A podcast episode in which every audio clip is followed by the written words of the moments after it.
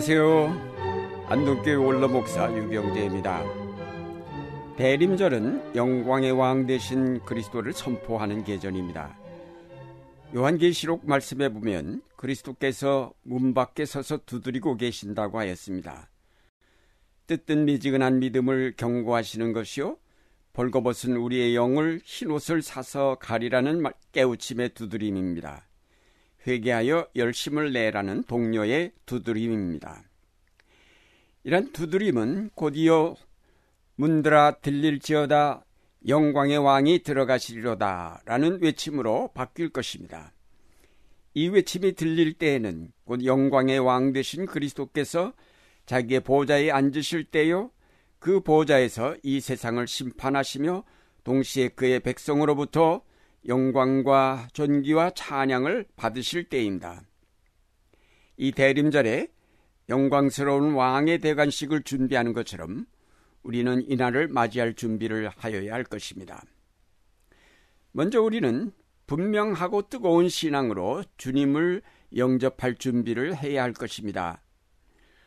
라오디게아 교회가 받은 첫 번째 경고가 그 신앙이 차지도 않고 뜨겁지도 않다는 것입니다. 내가 네 행위를 아노니 네가 차지도 아니하고 덥지도 아니하도다. 라오디게아 교회에 주신 경고는 바로 오늘날의 그리스도인들에게 주신 경고이기도 합니다. 그 옛날 야곱이 야복 강가에서 하나님과 씨름하면서 그의 얼굴을 배운 것처럼 우리는 하나님과 씨름하면서 그를 배우려고 노력하지 않습니다. 욥이 말할 수 없는 고난과 시련 가운데서 마침내 하나님을 눈으로 배웁게 되었다고 고백한 것처럼 우리는 고난 가운데서 끈질기게 하나님을 알려고 그에게 질문을 하지 않습니다. 그렇다고 해서 우리가 하나님의 존재를 부인하는 것도 아닙니다. 하나님이 창조와 구원의 역사를 이룩하셨다는 것도 알고 삼일체 하나님이시라는 사실도 믿습니다. 그러나 그런 하나님은 나와 무관하며 나의 삶에 아무런 영향도 끼치지 않는 그런 하나님으로 남아 있습니다. 우리가 교회에 열심히 나오기는 하면서도 하나님의 나라를 위하여 자기의 시간을 할애하기를 주저합니다. 하나님이 주시는 은총과 그가 내리시는 복을 받기는 원하면서도 그의 부르심에 응답해서 자신을 전적으로 드리는 것을 꺼리는 것이 우리의 신앙의 상태가 아닐까요? 부조리하고 비합리적인 현실 속에서 우린 날마다 아니오라고 할 사건을 만나면서도 우리는 적당히 외면하거나 적당히 타협하고 있습니다. 신앙이 뜨거워질수록 오늘의 현실과 날카롭게 대립하지 않을 수 없기에 차라리 미지근한 신앙을 유지하는 것이 오늘을 살아가는데 편리할지도 모릅니다. 예수 그리스도께서 영광의 왕으로 다시 오시기까지는 그의 낮아지심과 고난을 우리가 생각하지 않을 수 없습니다. 그가 죽기까지 순종하심으로 마침내 그는 다시 영광의 보좌로 들려 올라가셨습니다. 오늘 우리의 신앙이 미지근한 까닭은 그리스도와 함께 철저하게 그 고난에 참여하지 못하기 때문입니다. 그리스도처럼 철저하게 내 자신을 비우지 못하기 때문입니다. 그리스도께서 지신 십자가를 사랑하면서도 우린 그 십자가에서 죽기를 원치 않기 때문입니다. 예수 그리스도의 낮아지심은 어중간한 것이 아니었습니다. 그는 철저하게 하늘의 모든 영광을 버리시고 저 음부에까지 낮게 내려가셨습니다. 우리가 이런 영광의 왕을 모시려면 그와 함께 우리 자신을 십자가에 못 박지 않고서는 어렵습니다. 우리의 신앙은 뜨뜻 미지근해서는 안 되고 뜨거워야 합니다. 뜨거운 신앙이란 자기를 완전하게 비우고 겸손하게 하나님의 뜻을 따르려고 노력하는 신앙입니다. 철저하게 불의와 거짓을 배격하고 오직 진리의 말씀을 따라 살려는 신앙을 말합니다. 고난을 피하지 않으며 환란과 핍박 속에서도 그 신앙을 굳게 지켜 죽음을 두려워하지 않는 신앙입니다. 다음으로 우리는 벌거벗은 우리 영의 수치를 가리기 위하여 흰 옷을 사서 입어야 하겠습니다.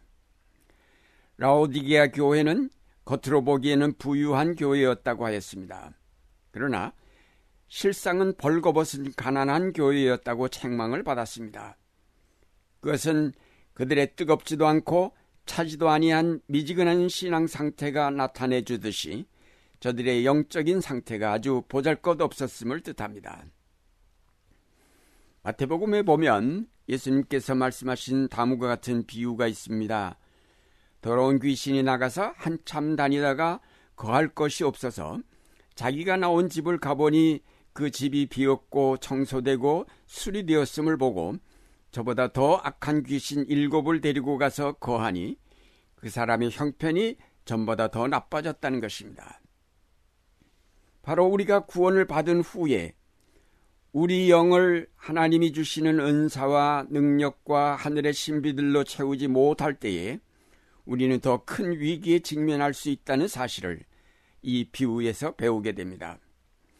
우리가 구원을 얻은 후 영의 성장을 위해서 계속 노력하지 않을 때 거기에 더 나쁜 악령의 역사가 깃들기 쉽습니다.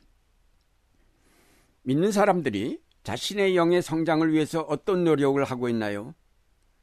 냉정하게 자신을 돌아보게 될 때 내 영의 상태는 과연 어떠할까요? 과연 나는 기도를 얼마나 했으며 하나님의 말씀을 얼마나 알고 있으며 영적 경건함을 위하여 나는 무슨 훈련을 받았는가? 나의 영의 풍성함을 위해서 내가 책들을 몇 권이나 읽었는가? 이런 질문에 대해서 과연 우리는 몇 사람이나 자신있게 대답할 수 있을까요? 아마도 지극히 적은 수만이 여기에 대답할 수 있을 것입니다. 그렇다면 대부분 교인들의 영은 빈사 상태에 있다고 할 수밖에 없을 것입니다. 뜨뜻 미지근한 신앙에 머물러 있다고 하겠습니다. 그러나 아멘이시여 충성되고 참된 증인이 되시는 그리스도께서 문 밖에 서서 두드리고 계신다는 사실을 기억해야 하겠습니다. 미지근한 신앙 상태로 영광의 주님을 맞을 수가 없습니다.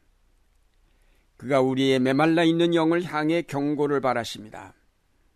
내가 너를 권하노니 내게서 불로 연단한 금을 사서 부요하게 하고 흰옷을 사서 입어 벌거벗은 수치를 보이지 않게 하고 안약을 사서 눈에 발라 밝히 보라. 여기서 말하는 연단한 금은 믿음을 말합니다. 그리스도와 연합한 자 되어 그가 공급하신 하늘의 온갖 능력들로 자신을 풍성하게 하라는 말씀입니다. 믿음은 우리에게 그리스도 안에서 이루어진 구속의 은총을 우리에게 가져다 줍니다. 그런데 그 믿음이 연단을 받아야 한다는 것입니다. 그것은 우리가 만나는 환경에서 받는 연단과 동시에 교육과 훈련을 통해서 받는 연단을 가리키는 말씀입니다. 믿음이 이렇게 연단될 때에 그것은 금과 같이 값 있는 보배가 됩니다. 다음으로 흰 옷을 사서 입으라고 하였습니다. 경건한 삶, 성결한 삶을 이룩하라는 것입니다. 영의 풍성함을 통해서 우리의 외적인 모든 삶이 경건하게 변화되어야 함을 뜻합니다. 그리고 안약을 사서 눈에 발라 보게 하라고 하였습니다. 영적인 세계를 통찰할 수 있는 능력을 뜻합니다. 하나님의 구원 역사를 바라볼 수 있는 역사의 안목을 말하는 것이며 이 시대를 분별할 줄 아는 역사 의식을 뜻합니다. 사랑하는 여러분, 영광의 주님이 문 밖에 서 계십니다. 이제 곧 문들아 너희 머리를 들지어다 라는 외침이 있을 것입니다. 우리가 뜨거운 신앙으로 흰옷을 입은 아름다운 모습으로 주님을 영접하여 그가 주시는 은총과 영광에 참여하여야 하겠습니다. 대림절은 바로 이를 위한 회개와 준비의 기간입니다. 이기는 자에게는 주님의 보좌에 함께 앉게 해 주겠다고 약속하셨습니다. 영광의 왕이신 주님과 함께 그 영광스러운 보좌에 앉기 위하여 준비하는 여러분이 되시기를 바랍니다.